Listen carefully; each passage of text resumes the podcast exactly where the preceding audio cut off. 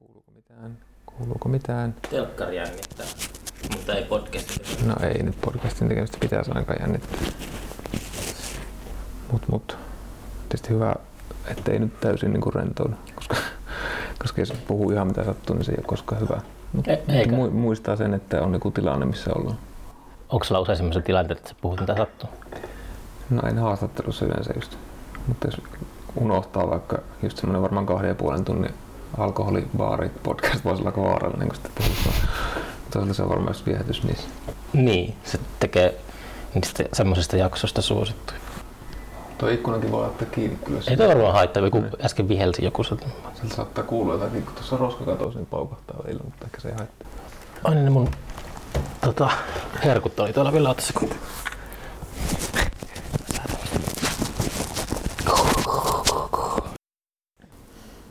Mitä, miten vappu meni? Mä tajusin vappuna itse, että tota, mä en pidä enää hauskanpidosta. En mä pitkään pitänyt hauskanpidosta. Mulla tuli pieniä lapsia, niin se vaikuttaa, vaikuttaa asiaan, mutta vappu meni tota, aika rauhallisesti kyllä. Käytiin linturetkellä vappupäivänä. Satoi räntää ja tuuli mereltä. Ihan jumalattoman kylmä. Tehtiin munkkeja ulkona. Mutta tota, en mä kyllä koskaan vapusta erityisesti pitänyt. Niin. Edes silloin, kun saatoin pitää hauskanpidosta. Vappu on jotenkin liian räikeä ja liian jotenkin semmoinen, että ei oikein profiloidu työväenluokkaa eikä oikein enää opiskelijakaan. niin Oikein tiedä mitä siinä juhlisi niin kuin Niin. vappuna. Kevättä, mutta sitten on jumalattoman kylmä vaan. Sä tykkäsit joskus hauskanpidosta? Kyllä mä varmaan niin elämässä muuten en vappuna. Okei. ja mä huomasin, että sellainen, uh, kun on vaikka koolla tuttujen kanssa, niin se sen tilanteen loppumisen tajuaminen Mm. pilaa multa koko illan.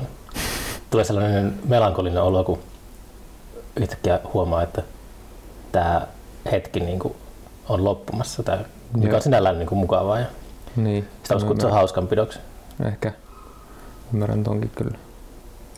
Lataa siihen paljon. Mm. Sun viimeisin kirja tuota, ilmestyi nyt, Talvella, joo. oliko se tämän vuoden puolella? kuitenkin? Se oli helmikuussa, kun Joo. se ilmestyi tää, tää kuihtuminen. Niin. Tota, sitten onkin ollut aika hiljasta. Et, tota, Mitä sä tarkoitat että niin kuin, uh, niin kuin ylipäätään? sen, sen kirjan suhteen, että niinku semmoinen vastaanotto, vastaanotto on jäänyt aika lailla puuttumaan. Mistä se Mä en tiedä. Siis, tämä on tosiaan mun kuudes kirja, niin tota, kyllä aina jotakin kritiikkejä ja haastatteluja on tullut, mutta tota, siinä osittain, osittain siinä on, on tätä niin kuin ihan sat, sattumanvaraisuutta, että ei kritiikki jotenkin instituutiota ole sille olemassa, että siihen voisi niin kuin luottaa, että kirjat aina arvioita se vastaan, että ne, mm. joku, joku jää, ihan hyvätkin kirjat jää huomiota. Onko siinä mitään semmoista, että sä oot leimautunut esseekirjoittajaksi? Öö, varmaan, joo. Ei se, se maine lähde, eikä myös mun tarvitse sitä karistaa pois, mä kirjoitankin esseitä koko ajan. Mm. niin kuin lehtiin. Mutta en mä tiedä, kyllä mä oon alkanut kaikenlaisia salaliittoteorioita kehitellä, että mistä tämä johtuu, että johtuuko se kirjan sisällöstä, sen niin kuin, se on tuolla tavalla, ehkä se on tuolle aika tyly ja provokatiivisempi kirja kuin aiemmat, niin, että onko se Niin. sitten siihen liittyen tai sitten johonkin muun, niin kuin, muuhun maineeseen tai johonkin, en mä tiedä. Mutta en mä sitten lopulta sitä nyt niin hirveästi miettinyt, kun mä oon itse hyvin tyytyväinen siihen kirjaan, että mä en ole sitä niin kuin epävarma sen suhteen Mm. joskus aiemmin mä oon masentunutkin vastaanotoista, kun ne on ollut silleen, Tämä on suhtautunut vähän niin kuin väärällä tavalla, että on tavallaan odottanut, että joku vahvistaisi mulle, että onko se nyt hyvä vai eikö se ole. Niin. Niin tota, ei se tietenkään koskaan tule vahvistumaan sillä tavalla kuin itse haluaisi. Niin tota, siinä ei koskaan käy hyvin, jos laskee liikaa vastaanotovaraa. Se onko se mennyt joskus ihan täysin paskaksi josta? Joo, mä joskus pari, pari kertaa, oikeastaan pahimmin tuossa 2018 Niin. mun viimeisin, tai siis viimeisin esseekokoelma ilmestyi silloin, niin siihen mä latasin jotakin ihan kummallisia odotuksia, eikä ne tietenkään täyty. Mitä odotuksia? No jotenkin, en mä tiedä. Haluaisitko muuttaa jotain maailmaa? Tai... Ei, ei varmaan siitä ollut kyse, mutta se oli mun ne, mä olin siinä vaiheessa kirjoittanut kolme esseekirjaa pienemmälle kustantamolle Savukeitalle. Ja Mm. tuota, sitten mä vaihdoin isommalle talolle ja Oliko se ennen kuin savukerros lopetti? se oli vähän ennen. Mä hyppäsin Niin. niin. silleen niin kuin uppoavasta laivasta pois. ja tota, sit, no se oli niinku, Savukerrassa ihan sympaattinen siis semmoinen yhden ihmisen projekti, mutta mm. se tarkoitti myös, että kirjan teko oli aika sitten omissa käsissä, että ei semmoista niinku, mitä oikeissa isommissa kustantamossa on niinku toimituksellista vaikka puolta ei juurikaan ole. Niin sitten kun ensimmäistä kertaa tehtiin sille, että ahaa, että mulla on kustannustoimittaja ja graafikko ja kaikki tällaiset Neljännen kirjan kanssa oli ensimmäistä Niin, kyllä, oikeastaan. Okei. Okay. Et tota, niin sit se tuntui niin sille, että nyt nostaa niin seuraavalle tasolle. Ja sitten kirja on edelleenkin siihen tyytyväinen, se oli hyvä, hyvä esseekokoelma. Mutta ei se varmaan liittynyt lopulta siihen, se, se oli sen, sen hetkinen niin kuin ylipäätään oma ajattelu oli vähän sellaista liian anovaa, että tykkäätkää nyt musta, please. ei silleen pidä kirjailijan suhtautua. Tai kenenkään, joka tekee jotakin julkista työtä, joka on muiden arvioitavissa, niin kannattaa sen kuunnella, mitä sanotaan, mutta ei siihen voi niin kuin perustaa mitään. Ja sitten se vastaanotto hmm. pelasti sut siltä, että sä Ei se pelastanut. Sä et enää anova.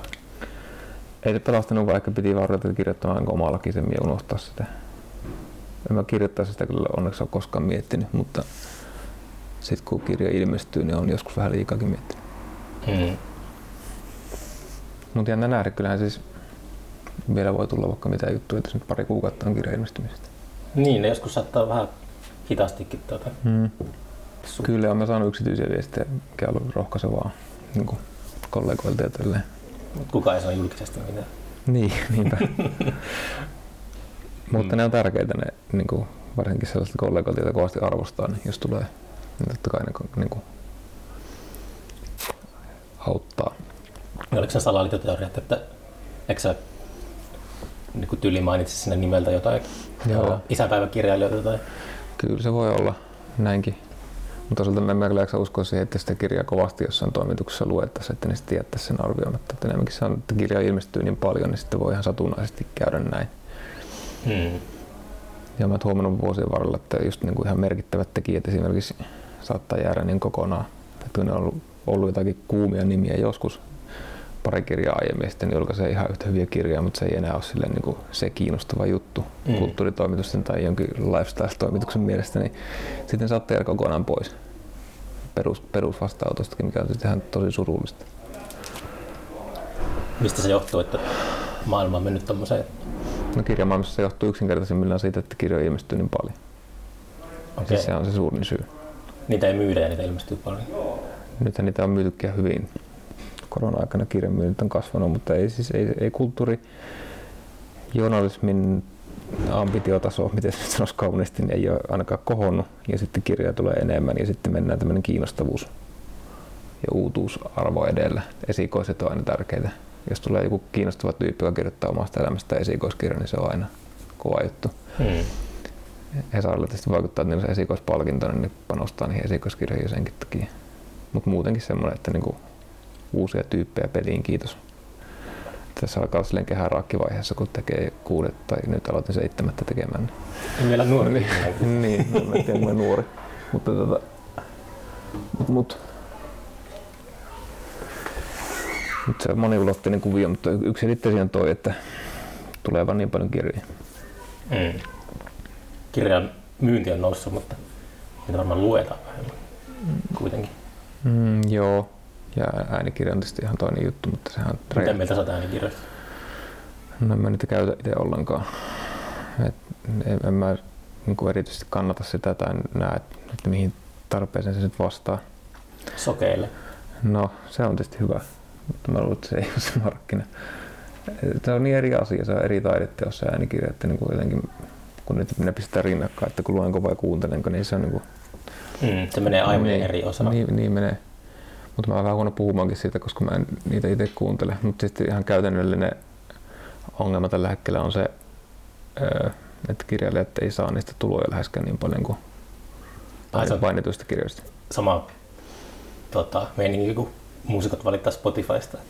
No vähän, joo. Että ne sopimukset on nyt niin kehnot, epäilemättä ne paranee. Tai pakkohan niiden parantua, jos se valtaa yhä enemmän alaa. Mutta mulle se nyt ei sinänsä vaikuta tästäkin tämäkin tuli äänikirjana tämä kuihtuminen. Mä en, tiedä, mä en tiedä paljon sitä on tuota, ostettu sitä kautta, enkä kyllä tiedä tuota kirjamyyntiäkään, mutta mun kirjojen myynnit joka tapauksessa on aina ollut niin pieniä, että, että niistä on tullut vaan niin kuin aika marginaalisia tuloja Mm. ja tulot perustuu aina apurahoihin. Mutta sitten kun on tällaisia, niin kuin,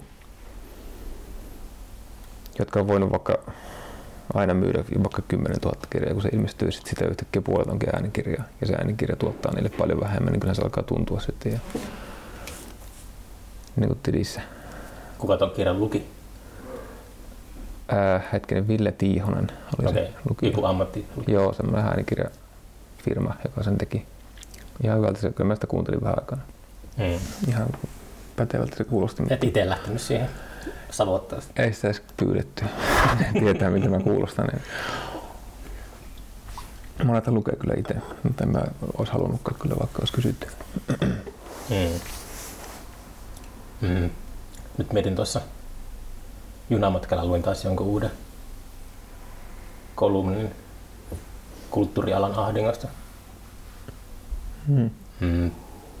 Mun mielestä varsinkin populaarikulttuuri on ollut aika steriiliä ja sellaista, minkä kanssa itse ei ole koskaan halunnut olla omana elinaikana tekemisissä. Hmm. Mä yritän näissä podcasteissa ehkä jotenkin jutella sellaisten tekijöiden kanssa, jotka edustaa sellaista niin kuin undergroundia tai vastakulttuuria. Et mä en tiedä, mulla on vähän hankala suhde siihen tässä, mitä se tarkoittaa se, se kulttuurin tukeminen nyt korona-aikana. Mutta kaipa noista apuraha-kaivoistakin kuivuu vesi pois, jos tämmöinen tilanne jatkuu vuodesta toiseen. No silti se vaikuttaa. Säätiöltä leikataan ja näin. Kirjallisuus nyt on silleen kuitenkin pärjännyt ihan hyvin. Mm. Että ei tässä nyt voi puhua edes niin kuin samassa tavalla ahdingossa ei missään nimessä olla kuin vaikka joku niin kuin mu- musiikkiala tai elokuva-ala. Niin. Että kirjoja on voinut kirjoittaa koko ajan ja niitä pystyy myös lukemaan koko ajan. Se peruskuvio ei ole häiriintynyt siitä. Että jos joku kirjamessut jää pois, niin, niin ihan hyvä. Mutta ei se, ei se kustantajikaan kaada. Sä tykkää kirjamessuista. No ei siis en mä mitenkään stereotyyppisesti niitä vastusta. Siis ihan hienoja. Ja nyt tuntuu nostalgiselta, että semmoista bakkanaalit on niin Mm. järjestetty. En tiedä, voidaanko semmoisen edes palata koskaan, vaikka kaikki taulit poistuisi, niin tuntuu jotenkin niin ahdistavalta, että tuhansia ihmisiä pyörii jossain pienessä messukeskuksessa. Niin. Että tota, öö, joidenkin kirjailijoiden tulot varmaan on riippunut joskus jostain esiintymisistä, Mm-hmm. mutta se tuntuu musta siltä, että sillä on prioriteetit ja alun perinkin jotenkin ihan päin mäntyä, jos se niitä pitäisi liippua sitä kirjoittamisesta sitten tulee eikä jostain kouluvierailuista. Et tota, toki sitä on varmaan joku kärsinyt, mutta mulle se ei ole vaikuttanut esimerkiksi mitenkään. Mm. Tämä korona, siis muuta kuin että kaikki semmoinen hu- huvitus on jäänyt pois. Mutta mitä sä tarkoitat, niin että päin mäntyä, jos esiintyminen on? Jos kirjailijan pääasiallinen tai kirjailijan tulot isosti riippuu esiintymisestä, niin sehän on Mhm. ihan oheista toimintaa. Niin. Eikö se tulot pitäisi riippua kirjan myynnistä? No joo, siitä tietysti pitäisi, mutta on niin harvalla suomalaisella kirjailijalla on semmoista tyyntä, että ne niin kuin se sillä, vähän- sillä eläisi. Pitää hustlata. Niin, niin kai pitää. Mutta että se antaa vähän väärän viestinkin mun mielestä. Kun ainakin silloin vuosi sitten aika paljon kirjailijat valitti sitä, että kun ei näitä esiintymisiä tapahtumia ja näin, niin Mm. jotenkin, että, että sillä kun sitä pitäisi niin kuin elättää itsensä ja nyt se ongelma, kun sitä ei tule, että pitäisi niin kuin vaan jotenkin puhua niin kuin tukevamman ja kattavamman apurahajärjestelmän puolesta eikä niin kuin, Siinä on ehkä se, se, että mikä muusikoilla on keikkailussa, että levyt yksinkertaisesti myydään keikalla. niin, Ja jos kirjailija käy näyttämässä, kirjoittaja käy näyttämässä naamansa jossakin, niin sitten se Kyllä se menee on. istumaan sinne pöydän ääreen ja ihmiset Joo. ostaa on siinä se, helpommin. on, on, on siinä se, kyllä mä ymmärrän johonkin pisteeseen asti, mitä ne tarkoittaa. Mutta ehkä mulla samastumiskyky puuttuu. Varmaan se olisi hyvä olla kirjailija, ei kyllä samastumiskyky, mutta en mä niin tajua. Jossain määrin koro, koronatilanteesta oli niin hyötyä niin kirjoittamisessa siitä, että on jäänyt semmoiset niin kuin, Sä työrauhaa. No tavallaan, tai siis että ää, no mä mainitsinkin jo salaliittoteoriat tuossa, mutta semmoiset niinku alan sisäiset jännitteet ei pääse purkautumaan jossain pikkujoulussa ja, ja Onko sellaista tapahtunut, että jossakin kustantajan pikkujoulussa heiluu nyrkit? No en mä semmoista ole nähnyt, varmaan semmoista on, mutta se tarkoitti ihan niin kuin paljon kiltimmällä tasolla sitä, että, että se jotakin niin kuin närää vaikka jossain jotenkin tekijöiden välillä jossain teksteissä tai jossain ihme Twitterissä, niin sitten ne sitten kilistellään laseja ja huomata, että tässä ollaan ihmisiä eikä se sitten mitään. Kun tuommoinen jää kokonaan pois, niin sitten jännitteet vaan paisuu ja paisuu. Mm. Se on kirjallisesti hedelmällinen tila itse asiassa ja sitä mä oon tuohon kuihtumisenkin tuota laittanut, että mä olisin jotenkin jatkuvasti jossain koktailtilaisuuksissa niiden ihmisten kanssa, niin mä nyt niistä kirjoittaisi. Mm. Että se on luonut, luonut sellaista, mulle se on ollut hedelmällistä katkeruutta, mutta toki se on myös synkkää, että ei ole mitään sellaista hyvässä käymeissä mitään kollegiaalista kanssakäymistä, niin kuin kaljalla istumista ja tämmöistä. Tuli mieleen vanha sanonta, että koktailtilaisuudessa on vain artisokalan sydän. mutta, ää... mutta varmaan niihin palataan tässä. Ne voin kuvitella, että kustantamon pikkujoulut voi olla jatkossakin. Mm. Ei ole niin isoja tilaisuuksia, mutta kirjamessut alkaa tuntua aika ufolta kyllä. Samaten kuin festari. Niin. Kyllä paljon on kamppailut sen kanssa, että, että, että tota, mitä itse niin tapahtumajärjestäjänä, niin miltä tulevaisuus näyttää, mutta toistaiseksi mm. ollut sellainen olo, että jopa vähän tahditonta ehkä alkaa mainostaa mitä, mitä niin tapahtumia. Hmm. Joo, mä tiedän missä. Tässä on ehkä muuhun vaikuttanut mun psyykkeeseen silleen, että, että tota, selkeästi, että saattaa olla, että mulla jää semmoinen trauma tästä, että kammoksuu ihmismassoja. Ja sitten on mm. huono olla Joo. festarijärjestäjä. No epäilemättä. En mä tiedä, missä vaikka jossain kirjamessujärjestelyssä mennään, että onko oletuksena, että ne pidetään. En mä tiedä. Mm. Tuskin niitä pidetään. Mun, mun oletus oli silloin viime syksynä, kun niitä peruttiin, että tämä on katastrofi kustantajille, mutta sitten kun kävi ilmi, että se ei ole niin tärkeä, on se myös kallista olla siellä messuilla myymässä niitä kirjoja. Ja sitten kun niitä muutenkin tunnutaan ostavan, niin... On kallista?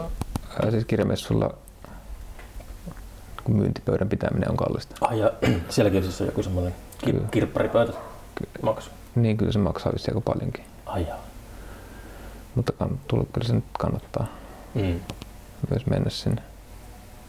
Onko se kohdannut sun lukijoita kauheasti vuosien aikana? Tai minkälaisia kohtaamisia on ollut? Jos, mm, ei, no, jos lasketaan niin kuin pois sun tutut.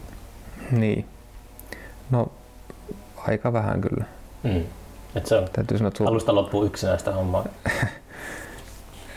Hyvin harvoin tulee jotakin viestejä, mm. mutta ei siis niin kuin, livenä ei sillä. Eikö ehkä jossain kirjamessa sulla on tullut joku niin kuin, niin. nykimä hihasta, mutta aika todella harvoin. Mm.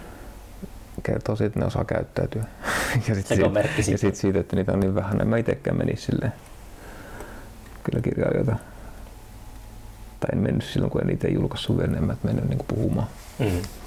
Mutta että ei, kyllä mä saan ihan rauhassa liikkoja joka paikassa. Mm. Mutta mut sitten taas viestit on aina tietysti ilahduttavia, vaikka ne olisi minkälaisia.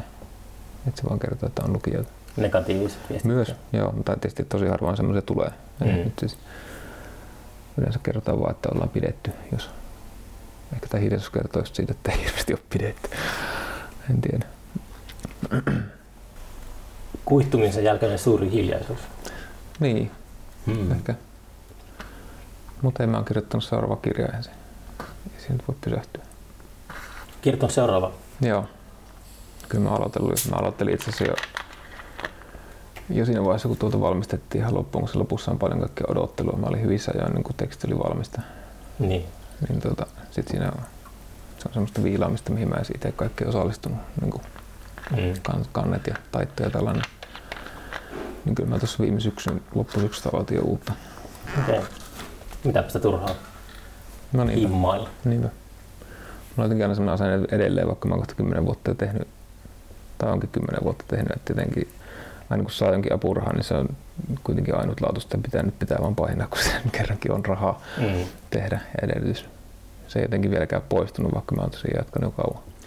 Toi suuri kurpitsa perustaja Pauli Kallio sanoi meidän podcastissa, että hän niin täytti 60 ja mm. hakee nyt taiteilijaeläkettä.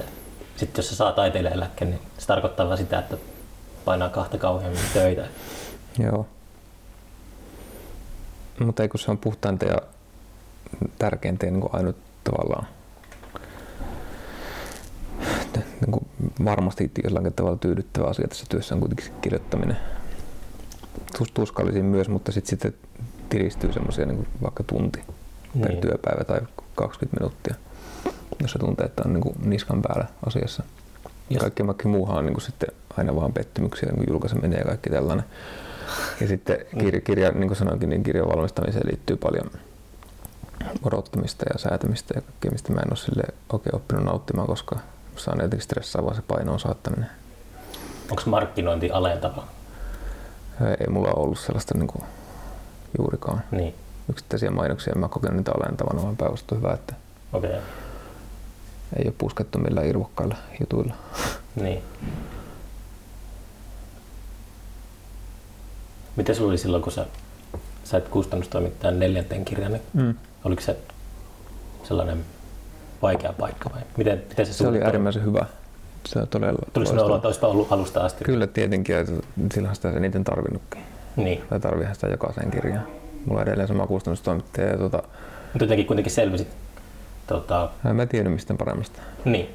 Kun mä ihan siis oikeasti puskista lähetin sen kässärin silloin savukeitalle ja ne päätti sen kustantaa ja sitten se meni aika, aika sukkana kyllä sinne painokoneeseen. Mm. En mä tiennyt, että mä kuvittelin, vaan, että tässä alkaa joku hirveä sessio vielä, mutta ei sitä koskaan alkanut. Toisella kerralla mä olin vähän viisaampi ja kolmella kerralla aika turhautunut ja sitten mä etsiydyin muualle sieltä. Mutta että Et nuorella kirjoittajalla ei ole sellaista niin kuin egoa, että, että mä lähetän valmiin teoksen ja no kyllä mä kuvittelin varmaan, että se oli valmis. niin. Mutta nyt kun Sä haluaisit, että joku toinen sanoo sen, että ei tarvitse tehdä mitään muutoksia.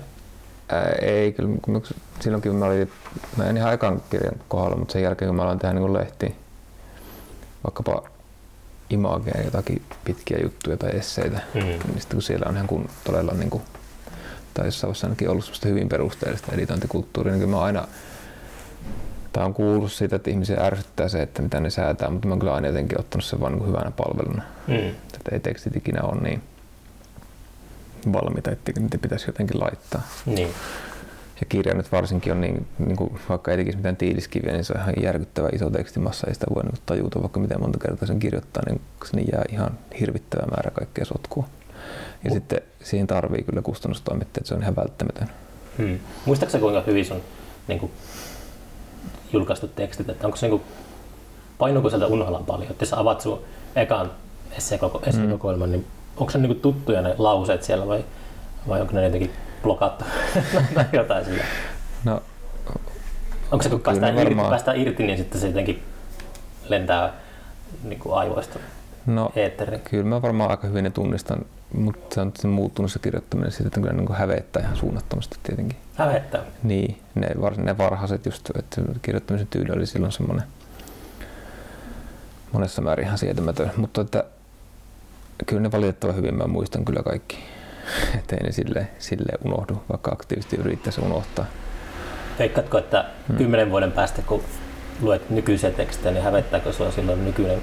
Varmaan hävettää, että kaikki kirjat aina muuttuu ja kaikki tekstit, mitä julkaisee, niin ne muuttuu, muuttuu vähän niin kuin sietämättömiksi sitten, kun ne julkaistaan, eikä niitä ole tarkoituskaan lueskella sen jälkeen itse. Mm. Et tota, se on ihan hyvä, se on semmoinen melkein niin kuin suojausmekanismi, mikä rakentuu teksteihin, että, että menee pois näiden luolta, että nämä ei ole sun enää, vaan nämä näiden muiden. Jos ne haluaa niitä lukea, niin lukekoot, mutta niin kuin, että ei, ei niihin pitää, pidä itse jäädä. Joskus pitää tarkistaa jotakin, tai tulee semmoinen äh, epäilys, että onko mä sanonut tämän vaikka samaan asian jossain joskus, ja Mm. sitten pitää käydä läpi jotakin juttuja. Sellaista saattaa joutua tekemään, mutta en mä muuten luo omia, omia kirjoja kyllä ilmestymisen jälkeen. Onkohan tehty sellaisia teoksia paljon, että kirjailija on palannut vanhaa tekstiä ja sitten jotenkin tehnyt semmoisen niin kommentin, tai niin kommentoinut vanhempana sitä vaikka esikoistaan tai jotenkin. Eikö kirjoittanut, että, Ai niin kuin, että uuden version tehnyt. niin, tässä sinun kirjoittaa mm. vaikka tota, aukeaman vasemmalla puolella on se alkuperäinen teksti ja oikealla on joku nykypäivän korjattu versio. On sellaisia varmaan. Mä muistan, että ei tule mieleen esimerkkejä. Kääntäjät tekee jonkin verran tällaisia, että ne on kääntänyt vaikka nuorena. Niin päivitetäänkään. Ja sitten tehdään, ja siihen tulee sitten monesti kommentaari. Mm. Mutta tota, tuntuu, että, että tuollaista on kyllä varmaan tehty. Mutta meillä pitää olla masokistinen luonne kyllä, että lähtee tommoseen. Mä oon aiemminkin puhunut siitä, että Stephen King on julkaissut noin Hmm. noin, noin mustat tornet silleen, että olisiko se 80-luvun alussa alun perin julkaistu, mutta Niin. sitten se 2000-luvun alussa tota, kävi niihin uudestaan käsiksi. ja Mm. Teki sen, mitä Spielberg teki. No Kyllä mä ET- ET-leffasta poistettiin ne poliiselta ne käsiaseet ja pistettiin radiopuhelin tilalle. olen mä miettinyt, se mun esikoiskirjahan siis, niin kuin, siis se käsittelee Osi Osborne, se on tämmöinen Mm. niin monograafinen esseekokoelma. Ja siis just näistä syistä, mihin viittasin, että se oli aika, aika äkkiä ja hu- huolimattomasti tehty, niin, tota, mutta niin kuin aiheena musta niin mielipuolinen ja typerä, että mä en niin ylpeä, että se on olemassa. Mutta siinä jäi niin moni asia sanomatta, että sitten on kymmenen vuoden, tai kohta sitten, mitä sitten on, kahdeksan vuotta, niin tota,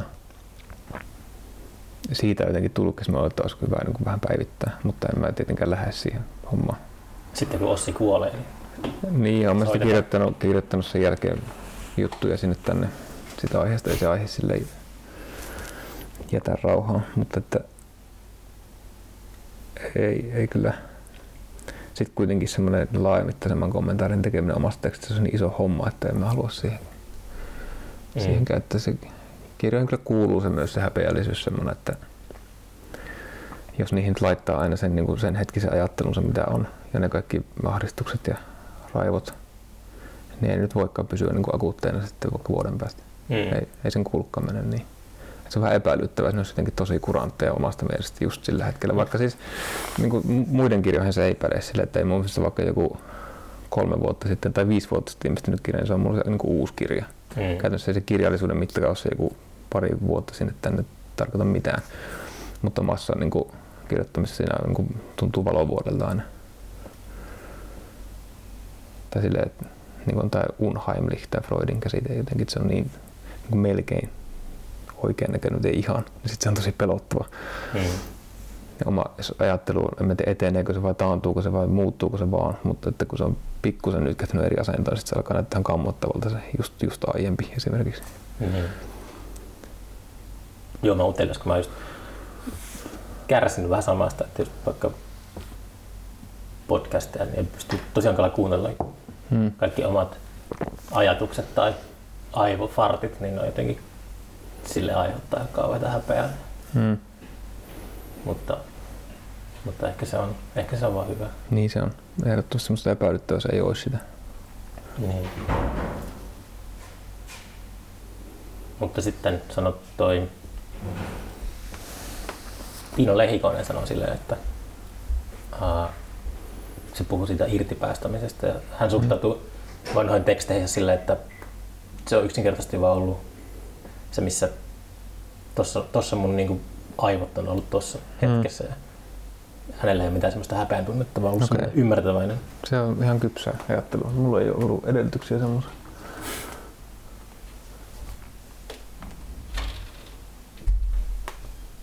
Ne on niin irrationaalisia juttuja, ne, ne kirjat jotenkin semmoisia. Eikä nyt No ehkä niin. välttämättä kannata kaikkea tuommoisia alkaa purkamaan. Kaikki. Sitten, Ei niin. jos on vähän taikauskoisuutta, niin saattaa menettää sitten kaiken Niin. kyvyn tehdä mitään. Ehkä näin. Joo.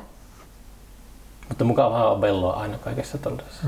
no, niin kai. Kyllä mulla tuossa on nyt pinossa kaikki omat kirjat, mutta ne on vaan siinä niin jotenkin, jos ne pitää jollekin antaa.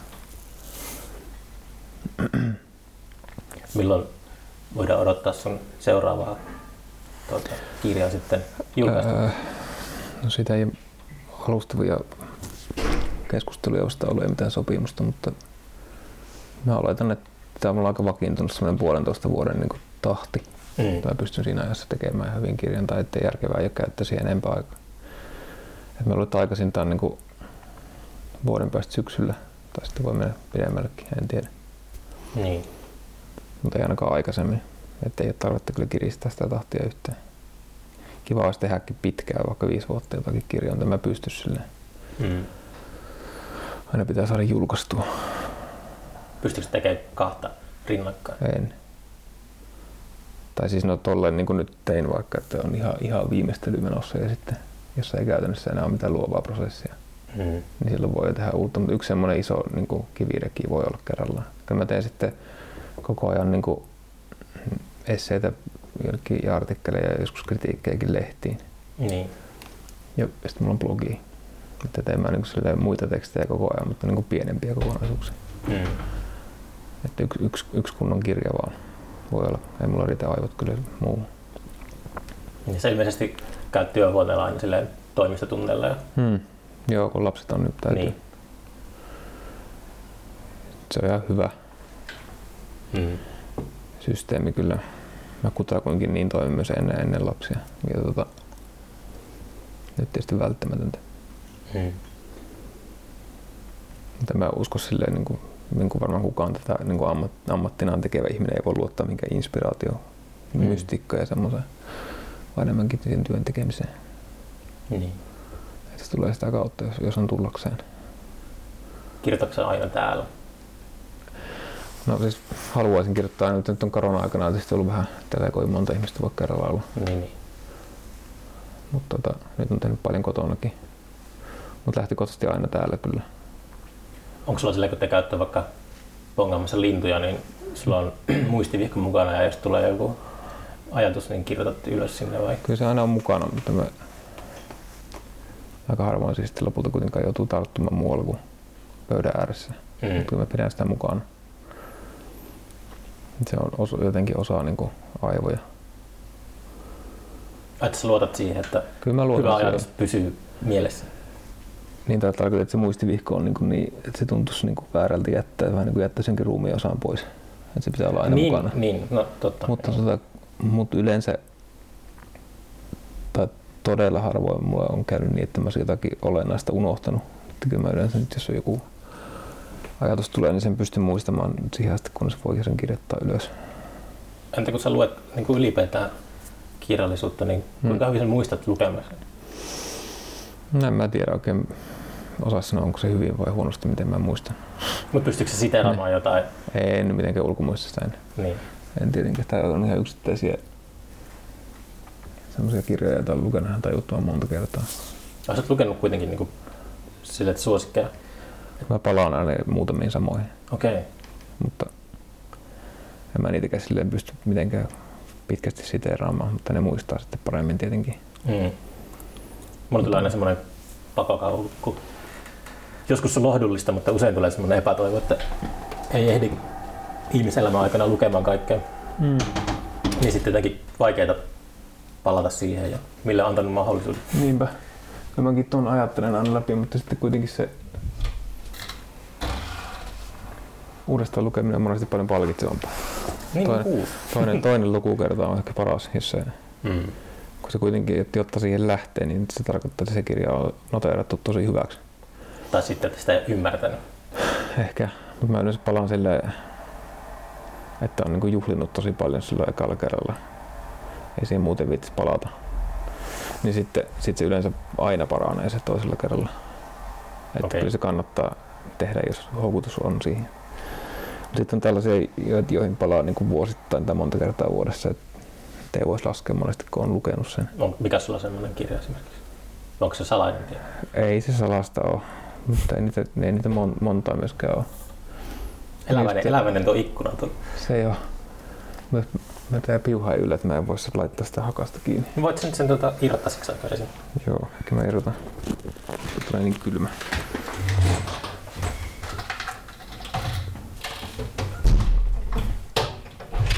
Noin. No siis Krister Chilmanin mu- muutamat kirjat on sellaisia, ihminen, joka järkkyy. Joo. On, on niin kuin lukemattomia kertoja sen lukenut. Mm. Ja tota, Raamattu on yksi. Mm. En alusta loppuun en ole koskaan lukenut, mutta Mm. aika usein siihen palaan. Jotkin tota, tossakin on tuo Philip Larkinin kootut runot. Se on yksi aika tärkeä. Vanha kirjastonhoitaja. Joo. Ehkä jotkin Juha Seppälän kirjat myös. Mm. No, mä oon pitänyt raamattaa yöpöydällä pitkään, aina Joo. Siinä on kaikkea, mm. erittäin paljon kaikkea kyllä käyttökelpoista materiaalia. niin siinä tuntuu olevan. Mutta kyllä mä enimmäkseen toki luen aina u- niin ensimmäistä kertaa, että kyllä mä tunnistan tuon saman kauhun, että, että kun kaikki on lukematta, niin pitää vaan harppoa eteenpäin. Siinä pitää joku balanssi, tai on ehkä tuntuu, että varmaan löytynytkin vuosia lukeneena, että tajuaa, että, että on tietty määrä myös sitä niin kuin aina, aina samassa kahlaamista ja sitten tietty määrä uutta, paljon enemmän sitä uutta ja sitten jonkin verran sitä peruskauraa, mistä muistaa taas, että mitä tämä on homma.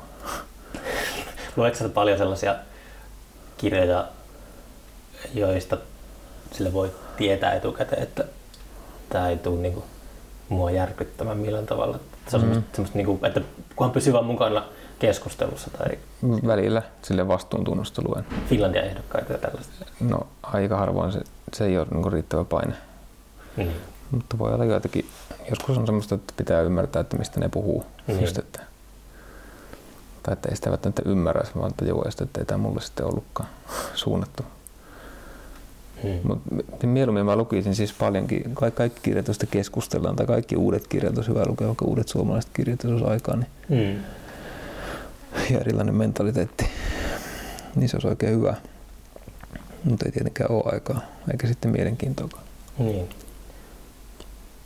Että kyllä mä ihmettelen jotakin palkintoraatien tyyppejä, jotka pystyy siihen. Niin kuin. Sulla ei mitään niinku, tota, mielihalua ikinä tulla sellaiseksi, niinku, tota, tai onko se sulle, merkitsekö se sulle niinku semmoista, että, että jos, sä haluat, niinku, jos sä menestyt, niin sä haluat niinku menestyä täysin sun omilla ehdoilla, että sä et halua lähteä mihinkään Mm. Että onko sä pyydetty, onko tiedä. onko sä niinku pyydetty mukaan sellaiseen, No en tiedä mitä se olisi. no johonkin TV-viideohjelmiin, Ei, tai, ei ole pyydetty. mutta men, menisitkö sinne niin no, ei, peleilemään? ne, mä en tiedä mihin, pitäisi varmaan tapauskohtaisesti miettiä. se. Niin. Ei ole semmoista uhkaa myöskään tässä leiju koko ajan, että tarvitsisi sitä hirveästi miettiä. Mm. Mutta joo, totta kai siis, mitä se menestys nyt tarkoittaisi tässä, ehkä se, Se on kirjoittanut ihan helvetisti ja niin, jalka sinne isänpäivän markkinat kyllä. väliin. No totta kai se pitäisi tapahtua niin kuin just sillä, mitä tekee. Mm. Ei se voi mitenkään muuten tapahtua. Ei kirjoja voi kirjoittaakaan niin kuin muuten. Ei niin, kukaan mä voi. tarkoitan sitä, että se tiedän muutaman tapauksen, että se julkinen persona on vähän erilainen kuin mm. Ehkä, tuntuu, että se vähän niin kuin jotenkin Joo, myy ehkä itseään. kyllä se voi olla. Mutta niin kuin todettu, niin tämä on niin hypoteettista, että ei. Sulla mä- pitää tehdä kato semmoinen Niin. markkinointisuunnitelma, kun seuraava kirja ilmestyy, niin ei toistu tuo hiljaisuus. Että, Joo, ehkä, ehkä näin. Mutta tota, en mä vastusta mitään semmoista kirjallista julkisuutta, kun se, jos tekijät on niinku te- tehtävänsä tasalla, niin hän voi hoitaa sen tosi hyvin. mm. Ei siinä mitään väärää niin kuin lähtökohtaisesti ole. Niin. Anni harvat kirjailijat nyt on millään tavalla kiinnostavia hahmoja. Niin kuin, Mm. Ei niitä kannata ottaa pelleilemään sinne. Niin. Et, tota, ne on just sellaisia zombeja, jotka istuu nä- näissä huoneissa. Mm. Ei ne ruudussa pärjää. niin se on vähän kaikilla taiteilijoilla vissiin. Niin, mutta kun ne ei ole esiintyviä taiteilijoita, vaikka niistä välillä halutaan tehdä sellaisia, niin, niin tota, ne on an- anti-esiintyviä taiteilijoita. Mutta esiintyvät taiteilijatkin on usein aika introvertteja ja Niin. sellaisia Mm. syrjässä aikaa vettoja. No, se totta, mutta sitten ne pystyy kuitenkin esiintymään. Hmm. Kirjailija ei välttämättä tarvitsisi. Mutta ei se nyt tietysti haittaakaan usein, jos oman sanomansa saa läpi sillä tavalla, niin hyvähän se on. Niin. Tunneeko kateutta? Mm, niin kuin ylipäätään vai No. kollegoja kohtaan vai niin kuin mitä? Onko kateudella sijaa sun elämässä? On. On paljonkin. Miten se? Nimenomaan sillä epäterveellä, niin kuin lapsellisella kateudella, niin kyllä. Kyllä se Niin. on ruokkiva voima myös.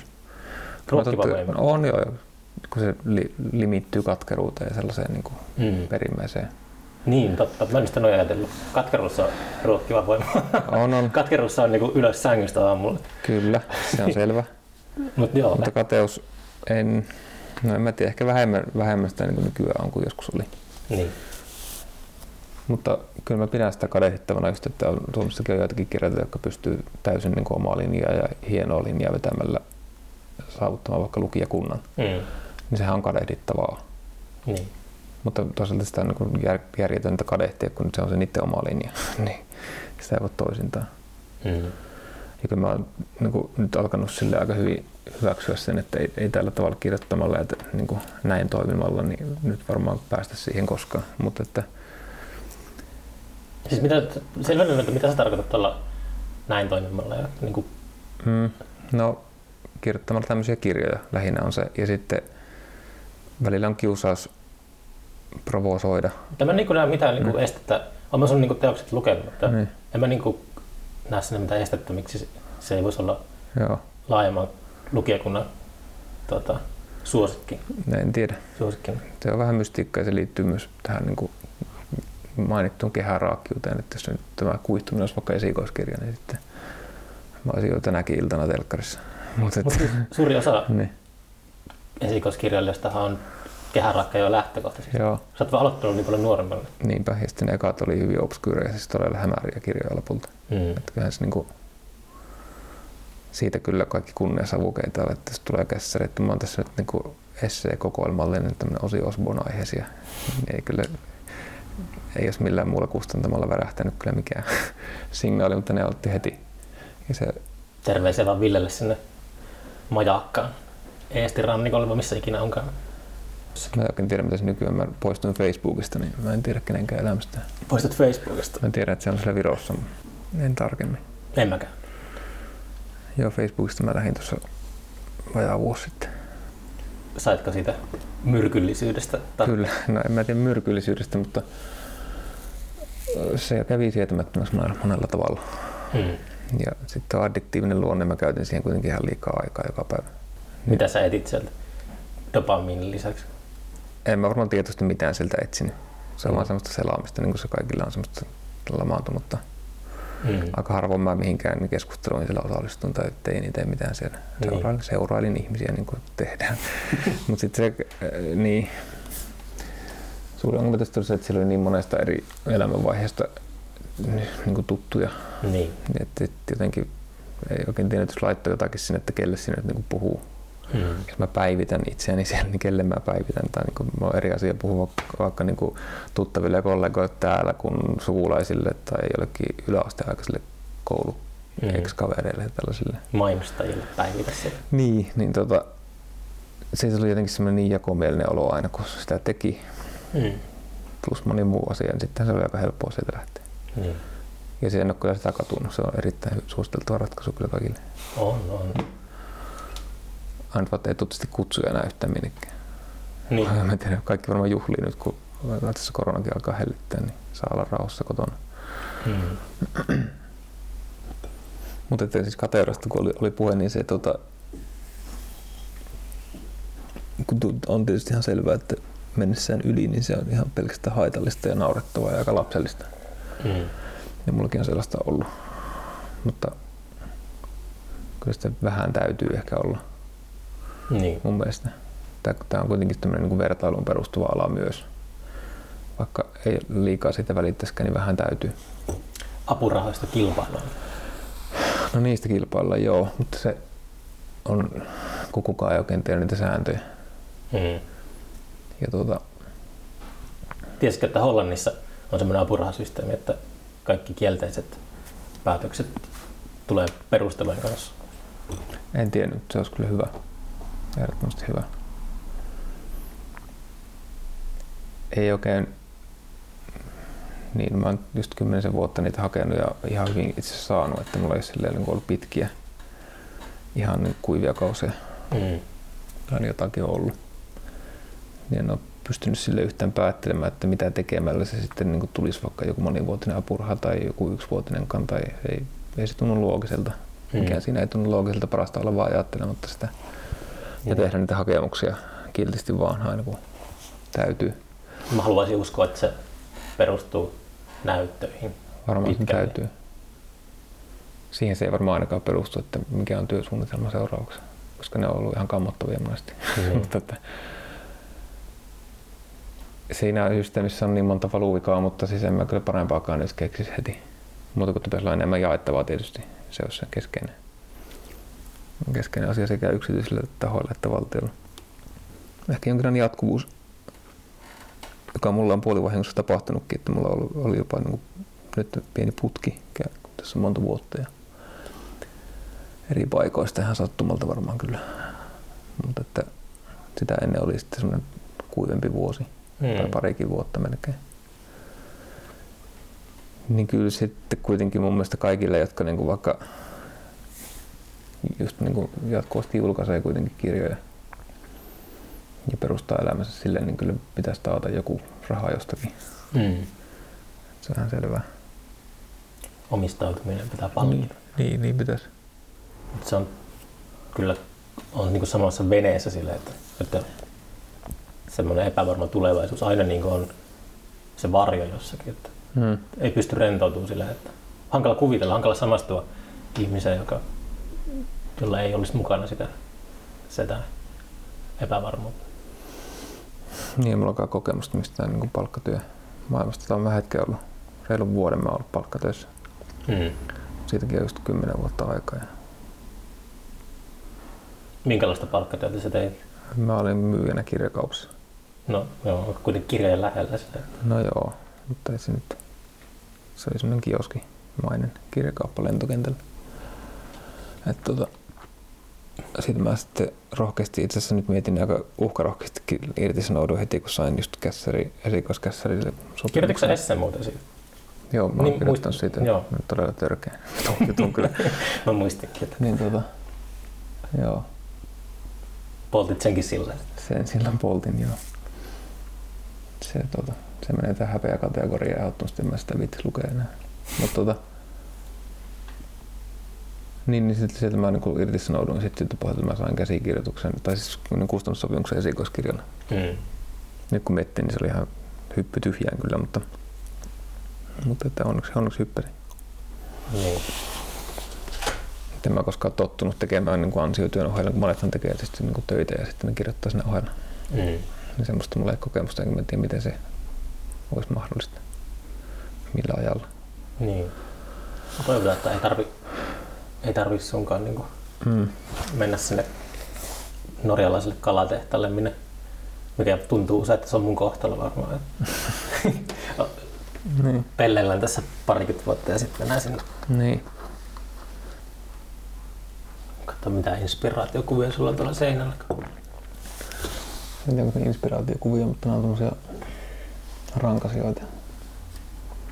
Rankasioita? Niin, ne, tässä on Vitold Komprovic ja Margaret Duras kirjailijoita, niin molemmilla äärimmäisen nuiva ilme.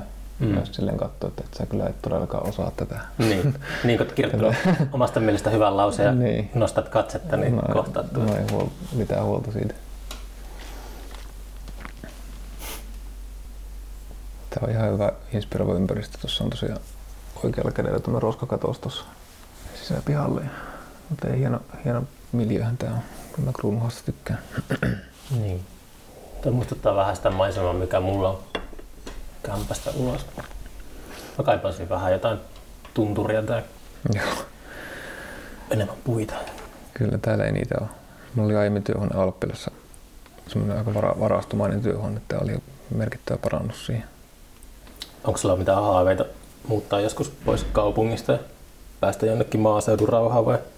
No ei mitään akuuttia. Mä oon maalta kyllä kotoisin. Niin. Mutta Siksi mä kysyinkin, tota, ei nyt oikein ole niin tottunut, tottunut tähän. Mä oon osannut sille ajatella. Ei ole koronakaan niin villiinnyttänyt mua hankkimaan kakkosasuntoa. Mm. Ikään kuin se ei olisi mitään mahdollisuuksiakaan. Mutta mä oon kyseenalaistanut sitä pitkään aikaa. Musta Helsinki on aika metsäinen ja maaseutumainen paikka. Mm. Helposti pääsee ihan niin kuin loitolle ihmisistäkin, jos haluaa sitten on sukulaisia maalla, että luokse voi mennä. Se on niin outo piirre monessa tota, paljasjalkaisessa helsinkiläisessä, että ne ei ole koskaan käynyt, niin kuin kliseisesti sanotaan, kehä kolmosen ulkopuolella. Hmm. Mutta niitä ihmisiä tapaa yllättävän paljon. Joo, no, se on kyllä hämmentävää. Mä en tiedä, onko semmoista dataa olemassa vertaa johonkin muiden maiden pääkaupunkeihin? Onko, missä, onko ainutlaatuinen niin Suomen pääkaupungin kanssa? En usko ollenkaan. Mutta se tietysti perustuu siihen, että ei täältä tarve poistua. niin Helsinki... eikö, just, just toi Kiilman kirjoittanut, että elämän tarkoitus on tutkia maailmaa? Hmm, ehkä. ehkä ne poistuu sitten Tukholmaan tai jonnekin, niin. mutta niin tuonne muualle Suomeen ei välttämättä ole semmoista niin maalaisromantiikkaa. Hmm kehittymässä niin kuin vanha ja sivistyneistöllä, että niillä on asun, loma-asunto Fiskarsissa. Mm. niin tuota, Mua vähän just häiritsee mm. se, se äänekäs kansalaiskeskustelu. Mä en tiedä jo voi helvettiä mistään niin kuin turpeesta tai mistään tällaisesta, mutta mm. jotenkin tulee sellainen olo joskus, että kaupunkilaiset vihaa maalaisia ja en tiedä kuinka paljon siinä on semmoista niin syytä ja kuinka paljon semmoista ylemmyyden tunnetta? No ne jakolinjat on ikuisia tai niin kuin tosi kiinnostavia kyllä myös. Musta tuo kaupungin ja maaseudun vastakkainasettelu, mä en ole koskaan niin kuin, turhautunut siihen muuta kuin, että on se niin kuin, rasittava kuunnella joskus ihmisten puhetta vaikka maaseudusta, kun ne ei mitään sitä ymmärrä. Niin. Mutta että on se, on se niin kuin kiehtovaa, kun Suomessa tämä kaupunkikulttuurikin on niin nuorta ja hiljattaista. Että nyt tässä ollaan näissä Ja Helsinkikin on tuppu kyllä. Niin kuin näissä ja sitten kun tässä jos ollaan näissä kortteleissa, missä niin kuin, paitsi että niin kuin Helsinkiä, niin Suomeen niin kuin ideoitiin 1800-luvulla, että miten, tämä voisi olla. Meillä olisi kieli ja kirjallisuus ja näin. Mm. Ihan vasta äsken, niin, niin kuin samat talot on tuossa vielä niin kuin Niin. kunnostettuna pystyssä osaan että muutama sukupolvi sitten. Niin sit sitä pystyy kehittymään semmoinen niin suunnaton kaupunkilaisarroganssi, että meillä on tämmöinen Helsinki, josta ei viitsi oikein lähteä. Jörn Donnerhan sanoi, kun se muutti Tammisaaresta pois, että Mm. ihminen ei pysty Suomessa asumaan muualla kuin Kruunuhaassa. Niin, no hän ei, hän ei ilmeisesti pystynyt. Kyllä se pystyy matkustamaan paljon kunnossa. Mä itse sanoin, toi, mun piti korjata, mä sanoin jossakin aiemmassa podcastissa, että se Katajanokalla, kun mä olin tekemässä Katajanokalla podcastin, niin sitten Niin. mä sekoitin, kun Jörn Donner näki ikkunasta Katajanokan, niin oma maalaisjuntin pää meni Joo. sekaisin näissä Helsingin kaupungin osissa. Joo, se viihtyi. Se kävi ihan viimeisenä, viimeisenä kuukausina vielä tuossa aika tässä samalla kadulla fysioterapiassa. Mä näin, kun se ontui tähän, Oh, joo, wow. tähän monta kertaa. Mutta että mun mielestä se on, on kuitenkin kliseisesti sanottuna voimavara, että on, on jostain muualta kotoisin ja sitten uskaltanut sieltä lähteä. Että niin kuin tietää niin kuin suomalaisittain nämä molemmat. Että se oli hyvinkin, hyvinkin pieni maaseutupitäjä, mistä mä oon kotoisin. Mm. Itse asiassa kun mä muutin sieltä ensin Joensuuhun ja sitten Jyväskylään, niin se, niin se Jyväskylä versus Lapinlahti hyppy oli paljon isompi kuin sitten Jyväskylästä tänne. Paljonko Lapinlahdella oli asukkaita, sanoiko se muuta pois? Öö, silloin oli varmaan joku 8000, 7000. Okei, se on niin pieni. Joo. Et, tota, lopulta sitten Jyväskylä ja Helsingin välinen ero, mutta mä Helsingissä 10 vuotta nyt asunut, niin Miten sulla, tota, kun mä oon, kuten kuuntelijat tietää, niin mä oon tuota Kuusamosta kotoisin, niin Niin. mä olin silleen koko mun teinivuodet oikeastaan, niin en ollut kiinnostunut mistään paikallisesta tai kotimaisesta. Mä oon vetänyt johtopäätöksessä, jo- että se niinku liittyy just siihen tuppukyläympäristöön. Ja sitten mä, mun ajatukset oli jossakin Camdenissa tai Hmm. Manhattanilla. Ja mä vasta myöhemmin paikannut aukkoja sivistyksessä ja yleistiedossa ja alkanut tutkimaan niin kuin vaikka kotimaista kirjallisuutta tai mm. tällaista. Niin oliko sulla myös semmoinen nuoruus, että oliko sä heti, heti nuoresta pitä- pitäen niin kuin kiinnostunut kaikesta näistä? Öö, no en mä oikein osannut olla. Niin. Että, niin kuin mä kävin, Koska se oli isäkapinaa tai semmoista tiiäks, kapinaa vanhempia kohtaan. Että, Joo, ei, Ja- ei oikein. Mä viihdyin siellä Lapinlahdella tosi hyvin. niin. Mulla ei ollut sellaista, niin kuin, että pitäisi äkkiä päästä pois tästä tuppukylästä Niin. tyyppistä. Varsinkin, no ehkä välillä oli muuten vaan ahdistavaa, mutta niin kuin, varsinkin lukio ennen just ennen kuin muutin sitten pois, niin se oli tosi niin kuin mukavaa, että oli paljon kavereita ja siellä oli bändiä, kaikkea Mm. sellaista. Niin kuin, mä elin niin kuin nuoruutta siellä, enkä mä kokenut, niin kuin monet silloin halusi heti aina vaan mennä Kuopioon ensin ja sitten sitä kautta valua Helsinkiin näin. Niin. Ja mä tiesin, että varmaan pitää lähteä jossain vaiheessa mennä vaikka yliopistoon mennä, Mm. mutta että en kokenut sitä niin kuin ahdistavana. Mutta niin kuin, öö, no en tiedä, ensimmäinen kulttuuri, mihin mä kiinnityin, oli tietysti tämmöinen täysin ylikansallinen niin kuin pop, pop ja rock Mm. Millä ei ollut suomalaisuuden kanssa mitään tekemistä. Et sitähän se lähinnä oli ja sitten niin kuin elokuvat oli myös ulkomaisia, mutta en mä niin kuin suomalaisuutta mitenkään syrkinyt tietoisesti. Musta tuntuu, että mä en ylipäätään tehnyt mitään tietoisesti ensimmäistä kertaa joskus 20 asti. Mitä mä niin kuin, Niin. jotenkin mä vaan niin kuin, ehkä sitten oli helppoa ja hyvää elämää. kun ei tarvinnut- Autopilotilla. Ei tarvinnut ajatella, että mä en ollut missään mielessä varhaiskypsä, vaan päinvastoin niin Mm. Oli pitkä lapsuus, joka sitten pitkittyy tässä ammatissa vielä edelleenkin jatkuu. Ei pääse aikuistumaan. No ei tässä siinä mielessä pääse aikuistumaan, että tämä on tämmöistä leikkiä, Mm. leikkiä koko ajan. Onko sulla toiveessa aikuistuminen? Ei. Siis Mitä aikuistuminen tässä, tarkoittaa? tässä suhteessa tietysti kaikki, kaikki muut kriteerit täyttyy. Mä oon ikäni puolesta aikuinen mulla on omia lapsia ja Niin. vastuu niistä ja näin. Että totta kai mä oon niin aikuinen. Mm. Mutta sitten kuitenkin se, mitä niin tavoittelee joka päivä, on se, että tulee tähän ja niin kirjoittaa ihan mitä sattuu. Mm. Se ei ole aikuista toimintaa. Että se on ristiriitainen paketti silleen. Että vähän niin kuin lähtee salkku kainalossa töihin niin kuin muutkin, mutta sitten mitä tänne tulee tekemään, niin tämmöistä terroria. Mm. Niin tota, se on ihan toimiva kombinaatio. Onko sulla myös sellaista, että jos lapset on, mä en tiedä mikä se lapset on, mutta sillä, että jos ne on päivähoidossa tai koulussa, niin on tekemisissä niin kuin muiden vanhempien kanssa ja tulee mm. sellainen alemmuskompleksi? Kun no ei nyt välttämättä. Enemmänkin vaan naurattaa, että, että te ette tiedä mitä mä olin just tekemässä. Päiväkodissa ne on siis ne on kaksi, kaksi ja viisi vuotiaat. Mm. Mä joudun selittämään aina, että mm. mä oon niin festarijärjestäjä. Ja sitten se oli semmoinen, niin. sekä ei kuulu semmoiseen perusmaailmankuvaan niin kuin oikein. Joo. Että aina vähän tulee semmoinen olo, että nyt katsotaan vähän nenävartta pitkiä. Voi sellaista vähän olla, mutta varmaan niin harva tietää sitten, mitä mä niin teen. Niin. Meidän jotenkin tuntuu, että ammateista silleen puhuta. Mm. Mutta se on, Gustav Flaubert puhuu siitä, että pitää olla niin kuin jotenkin käytöstavoissaan ja ulkoiselta olemukseltaan niin kuin huoliteltu ja vähän niin kuin porvari, että sitten mm. voi olla työssään täysin niin kuin kapinallinen ja tuhoisa ja näin. Toi on kyllä hyvin sanottu. Ajatellut, että mä en ole silleen jaksanut panostaa mihinkään bohemiin luukkiin vaikka hirveästi, mm. niin vaan enemmänkin siihen, että saa hoidettua hommat niin, että pystyy just sen muutaman tunnin tykittämään tekstiä niin sitten mm. per päivä. Että se voisi olla koko päivä työ, työkin tämä kirjailijuus, jos, jos, jos, jos ja kun sellaisia edelleen on, jotka velloo jossakin baareissa. Siis nykyään kukaan siellä on enää, mutta tota, ehkä semmoisenkin palataan joskus toisaalta eihän siihen kyllä just palata, kyllä kirjailijat käyttäytyy tosi hyviä joogaa ja, ja tuota, opettaa jotakin kurssilla siellä illat. Mutta mulle säännölliset työajat on niin ehdot, ehdottomasti oltava. Niin. Että ei tule mitään, jos ei ole. Tuleeko sinulla usein sellaisia päiviä, että ei tule mitään tekstiä ulos? Tulee ihan jatkuvasti.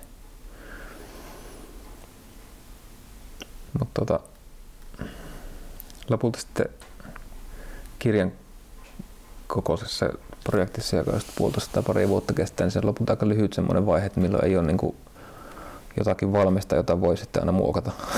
Hmm. Et se on kieltämättä ahdistava, jota ei minusta ollenkaan kestä edes ajatella se, se, että ei ole vielä mitään. Hmm. Mutta ajatuksia tai jotakin muistiinpanoja. Et, et silloin, silloin ne on ahdistavia semmoista jolloin ei mitään tuu. Sitten mä ehkä todella alan nauttia sitä kirjan kirjoittamista vasta kun ensimmäistä kertaa on kirjoittanut kirjan verran tekstiä. Nyt on sellainen raakamassa. Hmm. Ja lähtee tekemään sitä sitten uudestaan. Niin se on paras vaihe. Punch up. Niin kuin silloin tietää niin kuin jotenkin, että tämä on nyt näin pitkä, että tämä ei viedä pois. Ja niin kuin mulla on sitä niin, kuin niin ja niin monta kymmentä tuhatta merkkiä hmm. materiaalia. Ja se on jotenkin tai semmoinen luovan prosessin vaihe, mitä mä kestän ajatella, että musta tuntuu, että se on niin kuin niin kuin ammattitaitoa myös. Mutta sitten taas se alku on sellaista, että ei uskalla melkein hengittää, että jos tämä meneekin pieleen tai jos tästä ei tule mitään, niin hevettää he vaan olla olemassa sitten. Mutta sitten se kirjan kirjoittaminen tai se kirjan tekoprosessi, niin kuin sanoin, niin sitten tylsistyy loppua kohti, että sitten sinne tulee kaikki ne tekniset jutut mukaan siinä keskivaiheella tai niin kuin ensimmäisen kolmanneksen kohdalla sanotaanko, että siinä on paras. Hmm. Että nyt mulla on vielä tämmöinen ahdistava vaihe tämän just aloitetun homman kanssa. Tässä vielä taistella siitä että niin kuin aika paljon eteenpäin ennen kuin siitä alkaa nauttia. Mutta sitten toisaalta kyllähän siinä niin kuin tyhjästä luomisen hetkessä tulee sitten suurimmat kiksit myös tavallaan. Et, että ihme, että mitä voi tulla ja sitten jos tulee jotakin, niin se on aina hyvä. Mm.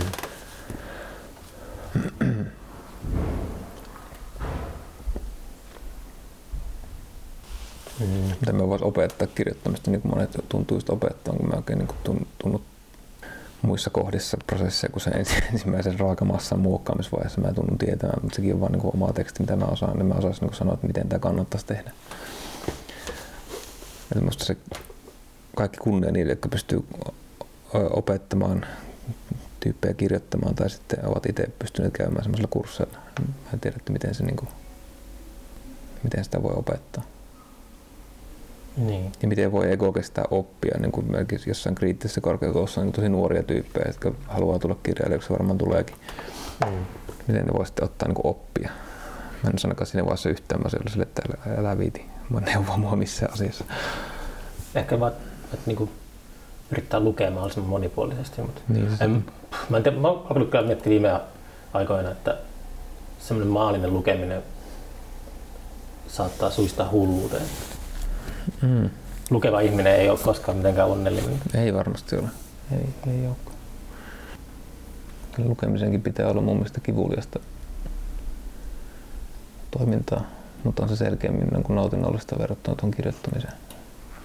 Mutta ne kulkee aika rintarinnan kyllä. Ei voi jättää toista pois.